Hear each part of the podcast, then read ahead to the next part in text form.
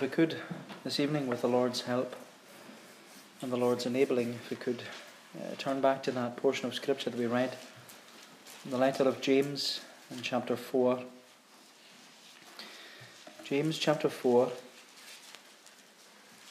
And we're going to look at this section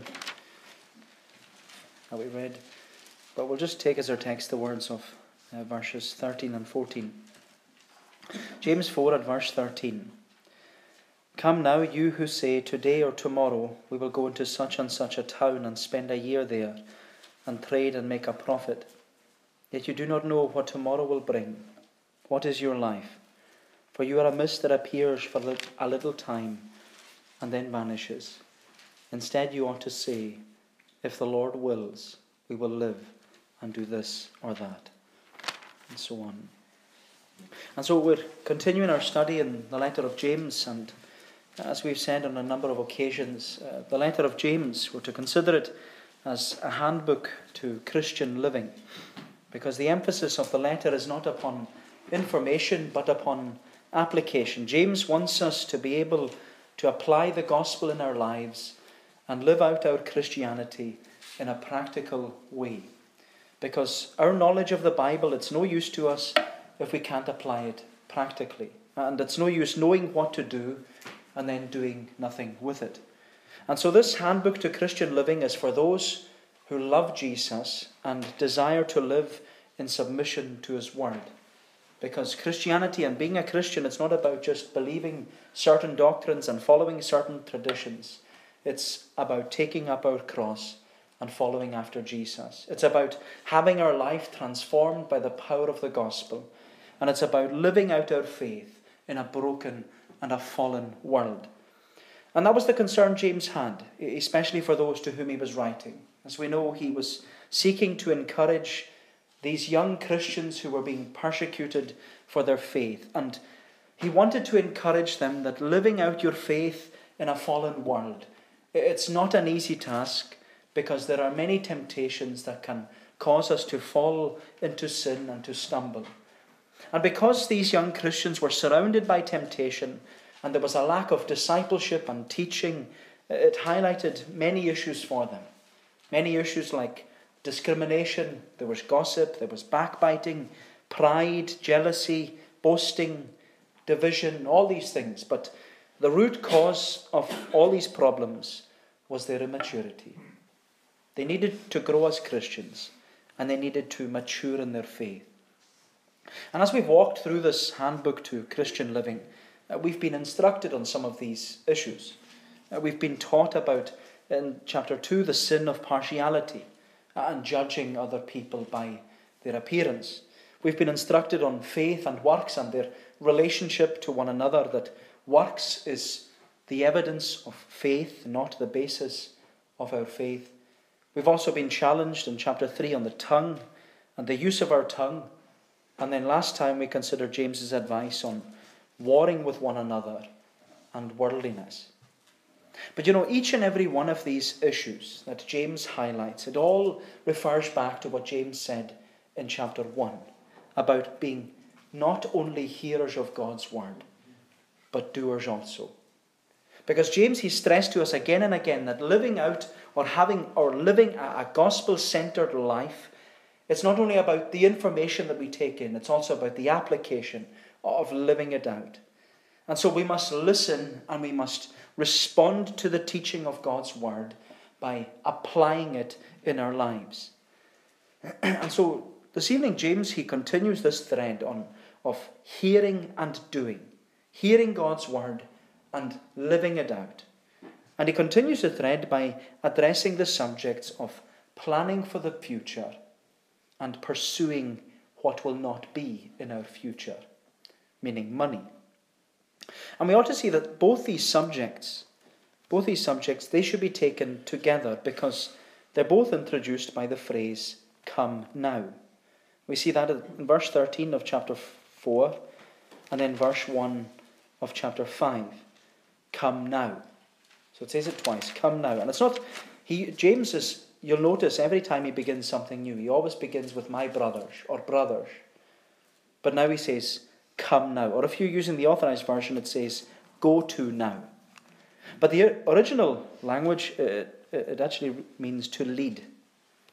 And James has been emphatic here. It's an imperative. He's issuing a command. And the command isn't for us to lead or to come or to go. The command is for us to stop and listen to his words of instruction.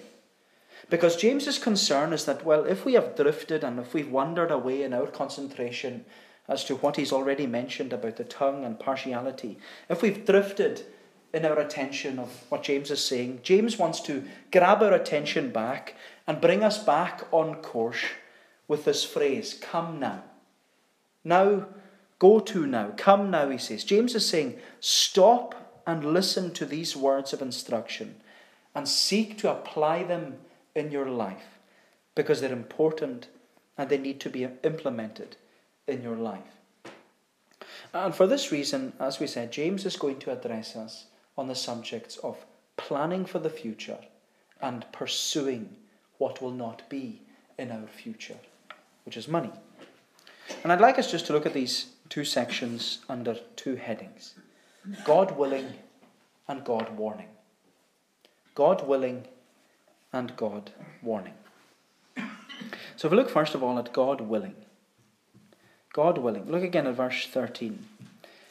He says, come now, you who say, today or tomorrow we will go into such and such a town and spend a year there and trade and make a profit. Yet you do not know what tomorrow will bring. What is your life? For you're a mist that appears for a little time and then vanishes. Instead you ought to say, if the Lord wills, we will live and do this or that.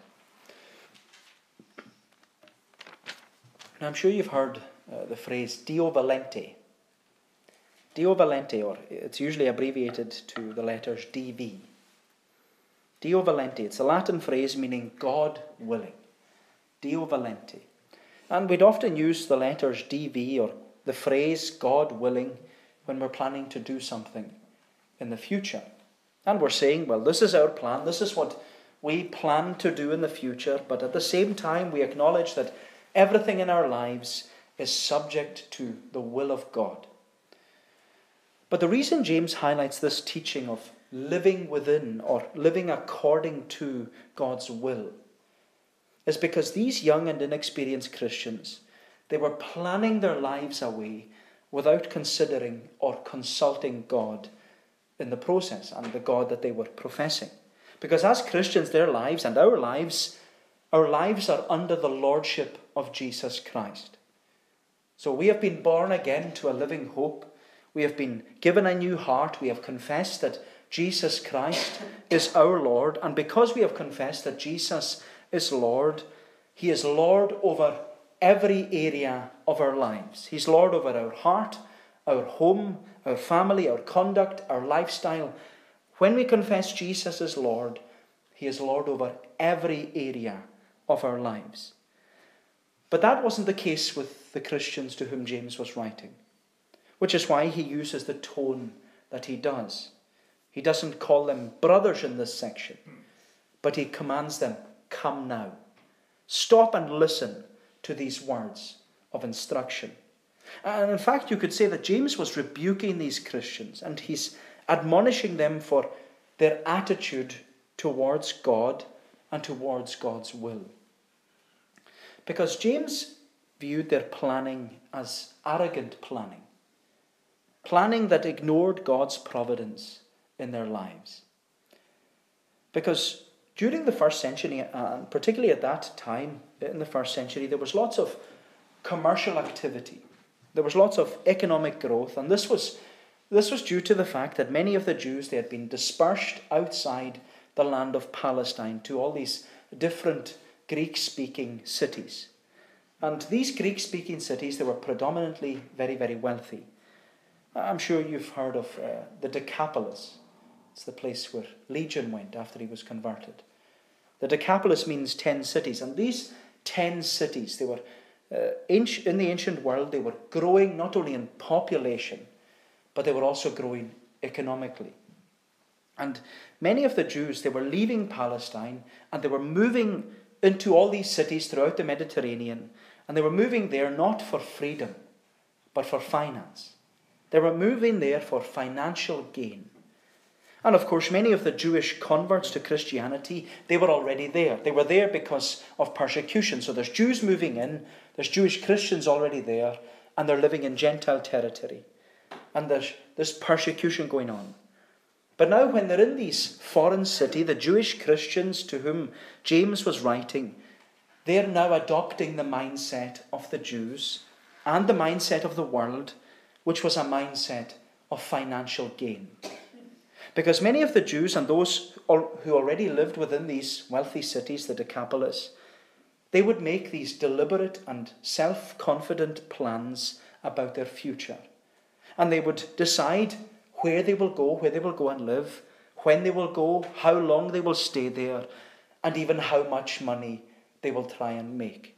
And this is what James means when he says in verse 13, "Come now, you who say, today or tomorrow we'll go into such and such a town or city and spend a year there and trade and make a profit."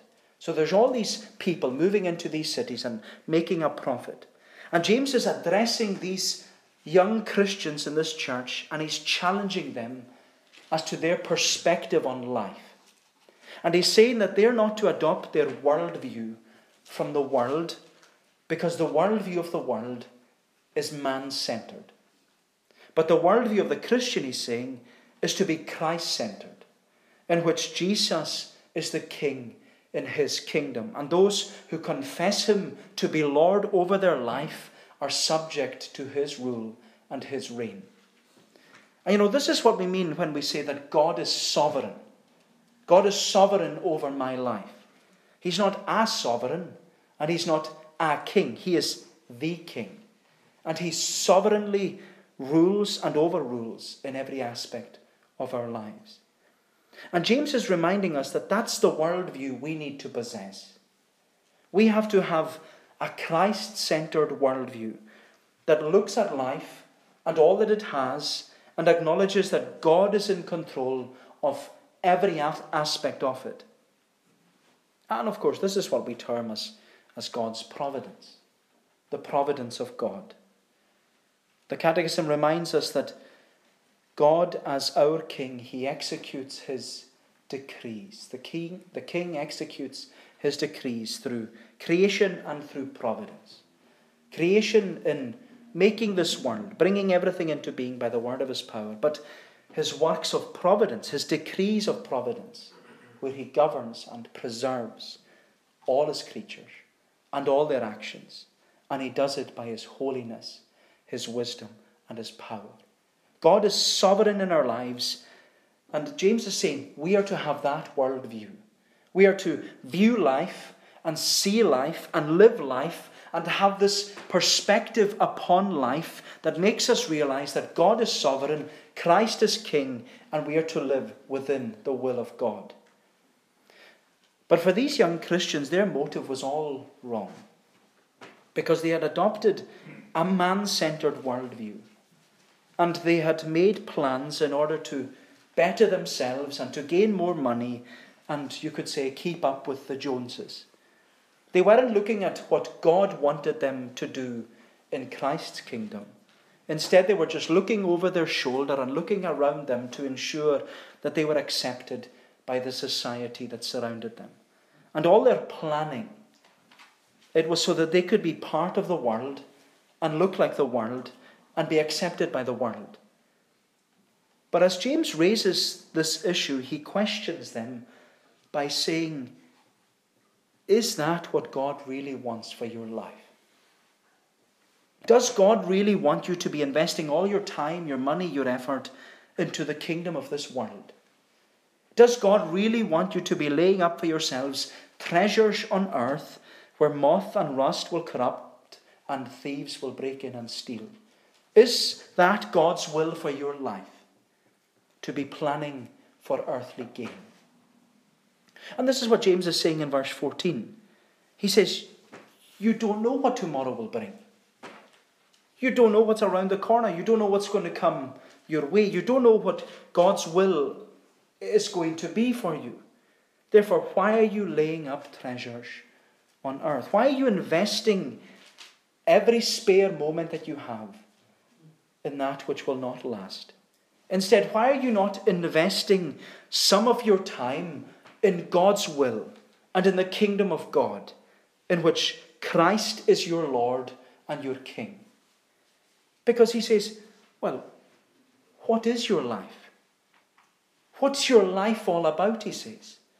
Why are you here? Why did God put you here? Why did God bring you from darkness into his marvelous life? If your life is but a vapor that only appears for a little while and then vanishes, and your life is so short and so momentary, and it passes so quickly, he says, so why are you investing it and putting all your spare time into what you have and investing it into the kingdom of this world and not the kingdom of God?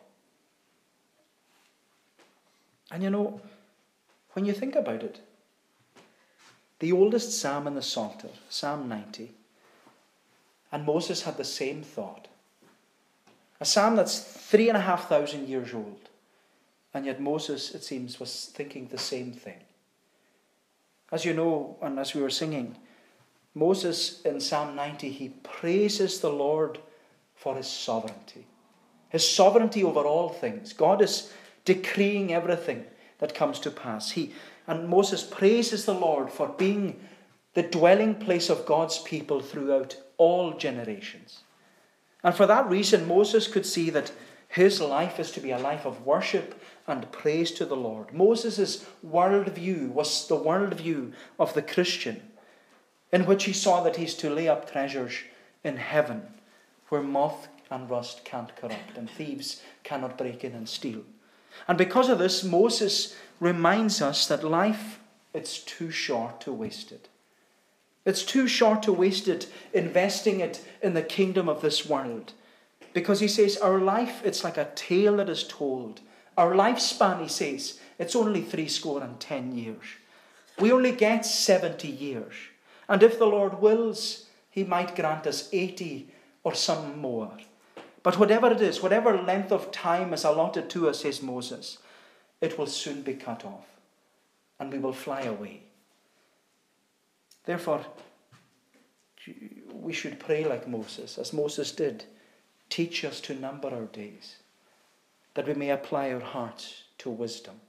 Teach us to number our days so that we will invest them in the kingdom of God and not the kingdom of this world. Teach us to number our days so that we will spend our days seeking to lay up for ourselves treasures in heaven. Teach us to number our days that we will apply our hearts to wisdom and live within the will of God. And that's what James is saying to us here. He's stressing to us to live within the will of God. He says in verse 15, instead you ought to say, if the Lord wills, we will live and do this or that. And what James is saying to us is that our life is so short and our days are numbered. Therefore, we ought to live our lives seeking the Lord's will in all things. Now, we have to be clear on this point. James doesn't mean that planning for the future is wrong. He's not saying that we should throw away our diaries and live for the moment and live every day as if it's our last. And he's not speaking against taking out life insurance or paying a pension for a retirement, and he's not speaking against enjoying life and the blessings of it. That's not what he's talking about. But what James is talking about is that we should invest our lives in the kingdom of God, because that's what's of eternal value.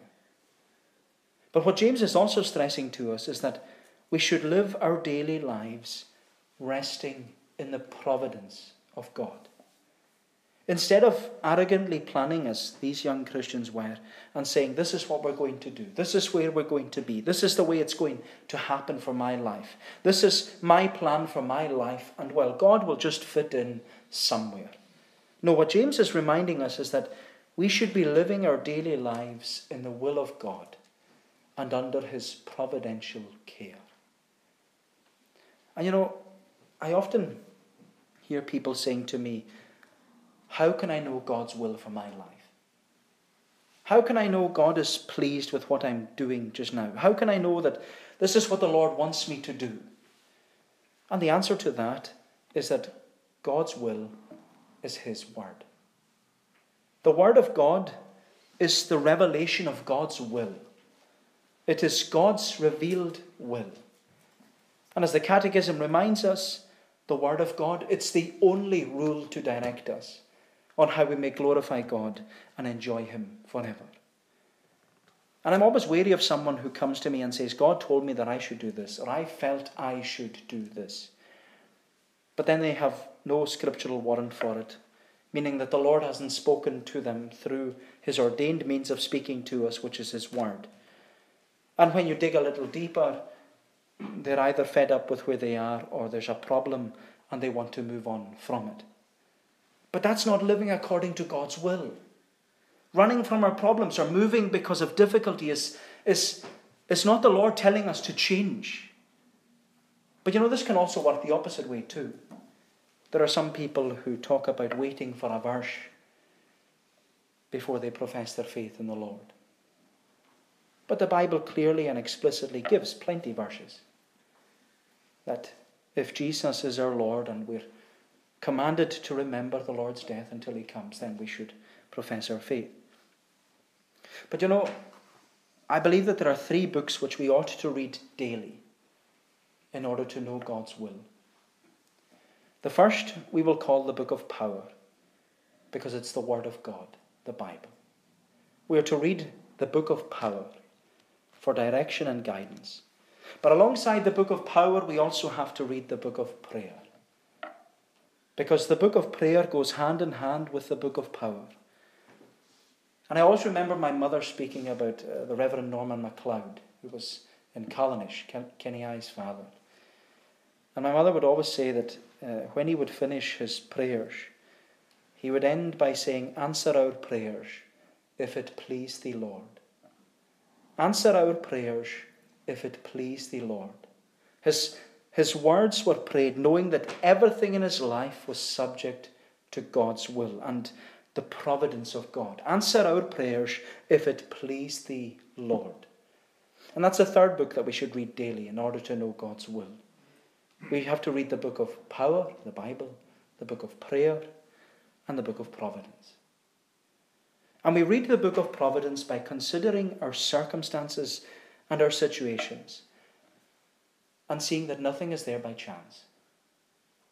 There are no random events, no random phone calls, no random illnesses or chance meetings, because God sovereignly ordains every single detail in our lives. And he uses every detail to cause us to trust in him and rest in his ordained will. And you know, a man who read the books of power, prayer, and providence was Job. We read about Job in the next section. Job's life, as you know, it was full of hardship and trial, where he lost everything in a short space of time. He lost his business, he lost his workforce, he lost his children, and then he lost his health. But the book of Job is all about reading God's will in our lives and trusting that God knows what he's doing. Because in chapter 23 in the book of Job, which is a wonderful chapter on God's providence. You can read that when you go home. Because it's in that chapter, in chapter 23, Job confesses, he says, "He knows the way that I take.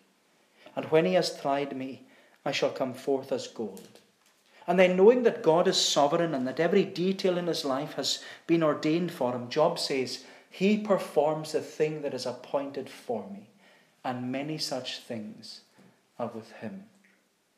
Beautiful words. And my friends, seeking the will of God and resting in the providence of God, you know, it should give to us the greatest comfort, even in the midst of sadness and sorrow. I know that's hard to say and sometimes hard to comprehend and accept. Because as hard as it may be, when we encounter the tragedies and trials of this life, our greatest comfort is that the Lord is in it and the Lord is in control. And what may have been to us maybe unforeseen circumstances that we never planned, we never saw coming, What was unforeseen, it was to the Lord providence. As you know, the word providence means seen beforehand. And for the Lord, everything is providence. It's seen beforehand. But for us, all our circumstances, even what will take place tomorrow, it's unforeseen.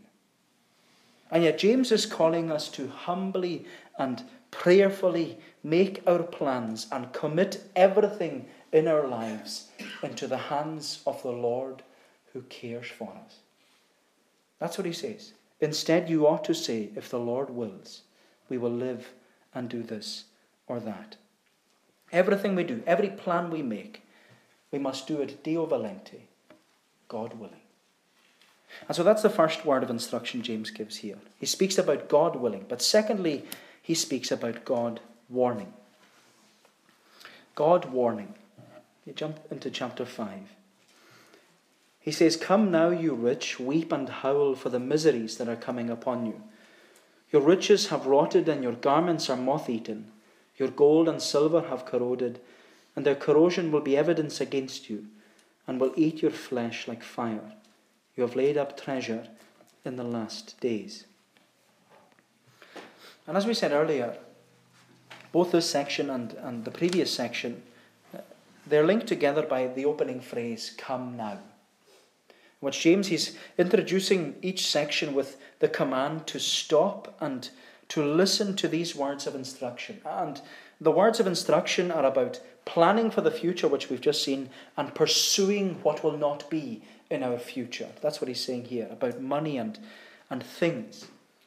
And having considered the first section about planning for the future and seeing that the Christians to whom James was writing, they're adopting the worldview of the world and the mindset of financial gain, we can now see that both sections condemn the pursuit of wealth. Because as James expresses here, a pursuit of wealth, it refuses to seek God's will and it refuses to live according to God's word.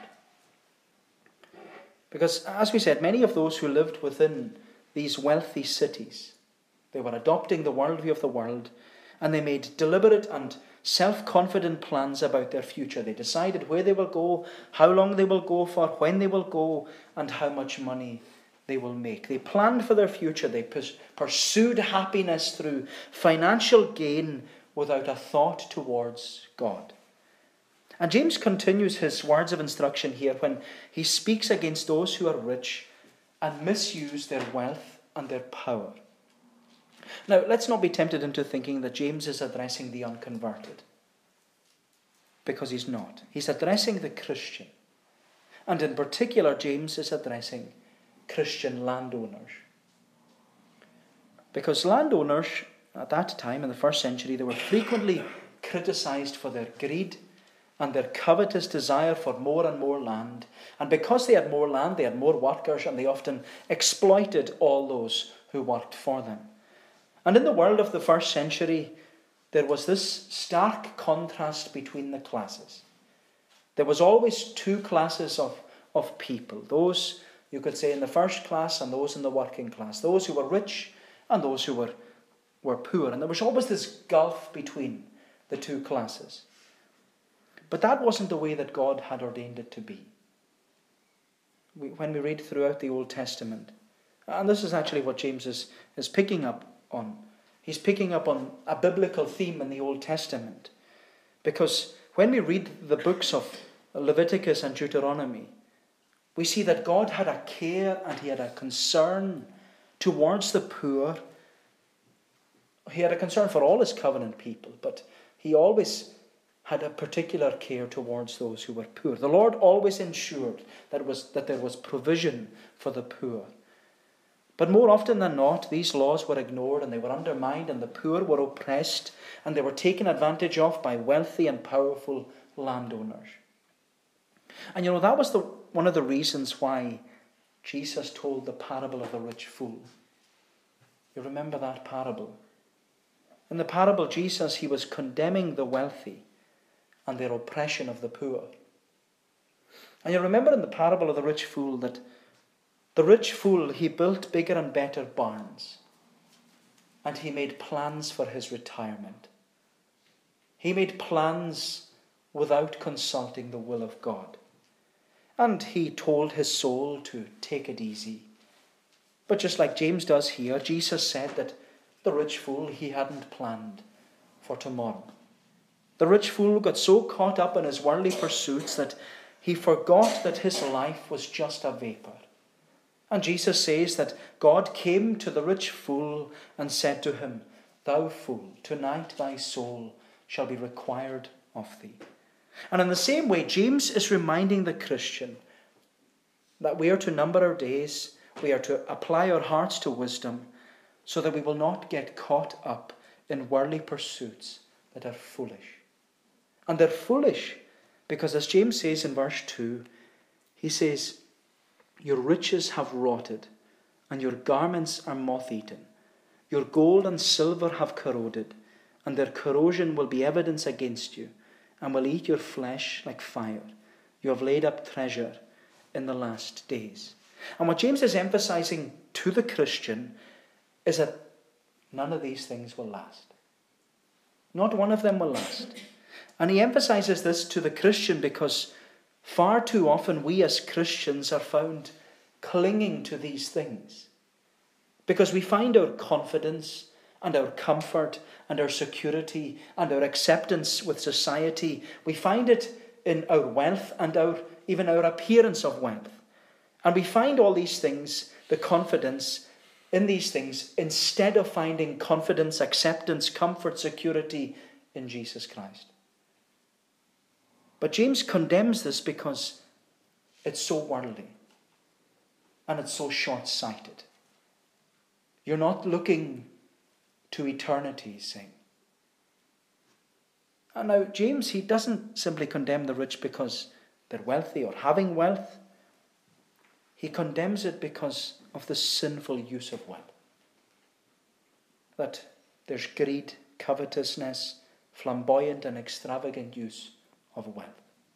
And what James is stressing to us is that wealth can be an obstacle to Christian discipleship. Wealth can be an obstacle to Christian discipleship. That was the case with the rich young ruler. He came to Jesus and he said that he had kept all the commandments from his youth.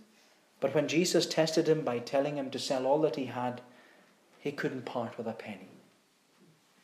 His wealth was an obstacle to Christian discipleship.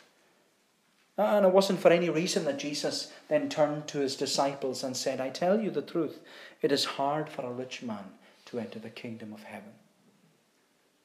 And Jesus stressed this again and again to us.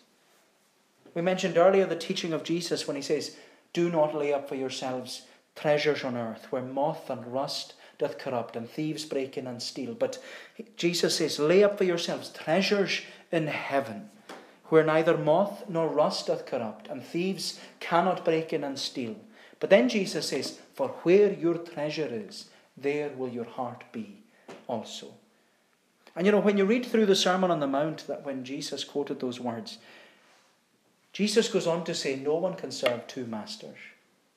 They will either hate the one and love the other, or he will be devoted to the one and despise the other. You cannot serve God and money." And you know what's fascinating, if you carried on reading through the Sermon on the Mount, Jesus went on to speak about how we view our life and what worldview we adopt in our lives and what pursuit we are making in our lives, whether it's the pursuit of following in the kingdom of God or this pursuit of happiness and wealth. And Jesus says, "I tell you, do not be anxious about your life." Don't worry about these things, what you'll eat or what you'll drink, or about your body or what you'll put on. He says, "Is not life more than food, and the body more than clothing?" And then, having explained about that our life is not about seeking temporal happiness and momentary wealth and finding confidence and security and all these things that we cling to, Jesus says, no. "Seek first the kingdom of God and his righteousness, and then all other things shall be added unto you." Seek first the kingdom of God. Invest your life into the kingdom of God. And you know, the teaching of Jesus and the teaching of James, it's emphasizing to us that as Christians, to be rich is not to be measured by the world's standards. The term rich that James is using, it has to be defined in a biblical context. That we're not to accumulate economic riches that will not last, that will be corrupted and corroded. He says we're to seek to gain theological and spiritual riches that are of eternal value. And so James, he denounces rich Christians who selfishly hoard their wealth, defraud their workers, have a self-indulgent lifestyle, and oppress the righteous. That's what he says in verse 4. Behold the wages of the labourers who mowed your fields, which you kept back by fraud. They're crying out against you, and the cries of the harvesters have reached the ears of the Lord of hosts. You have lived on the earth in luxury and in self-indulgence. You have fattened your hearts in a day of slaughter. You have condemned and murdered the righteous person. He does not resist you. But what James is affirming to us this evening is that when it comes to wealth, no one ever says that they have a problem spending money. And James isn't saying that we don't enjoy the blessings of life and holidays and all these things, because money is not a problem in the parish. It's good to have money in the parish. Money's not a problem in the bank. It's good to have money in the bank.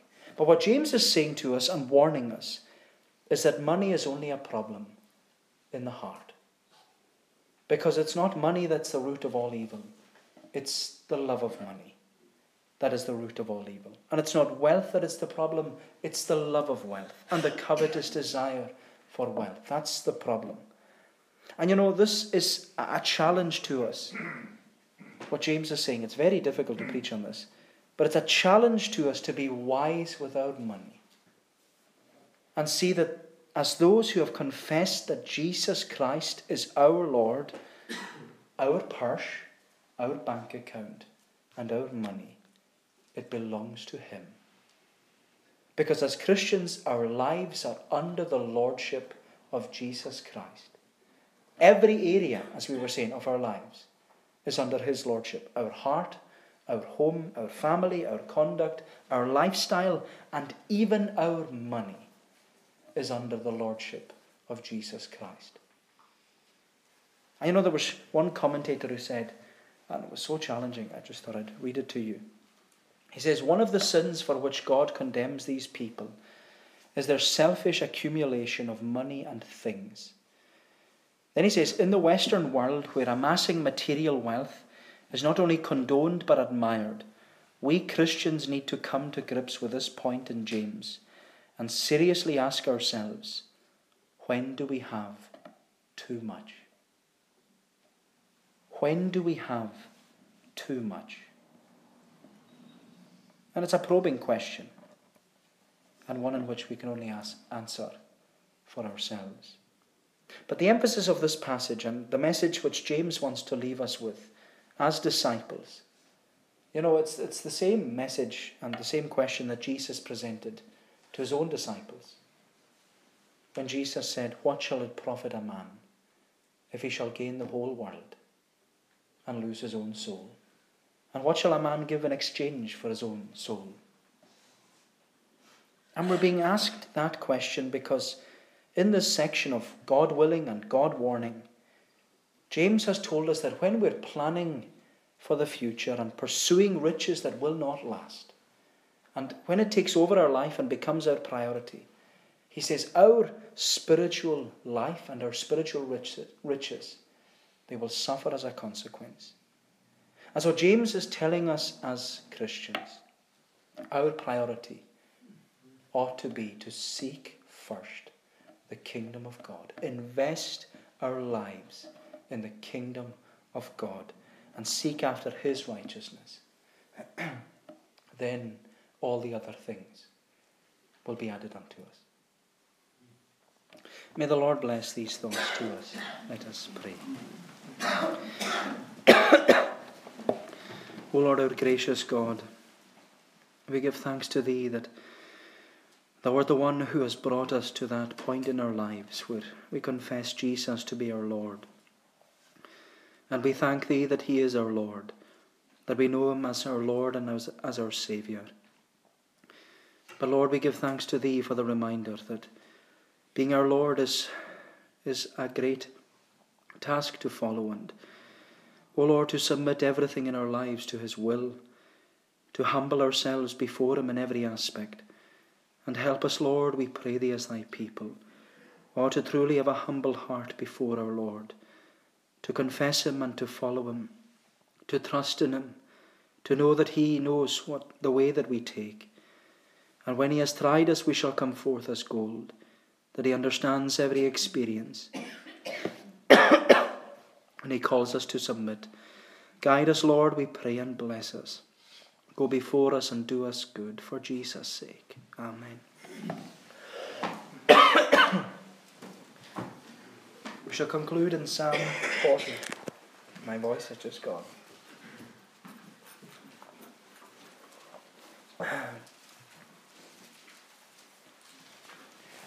Psalm 40 in the Scottish Psalter, page 260.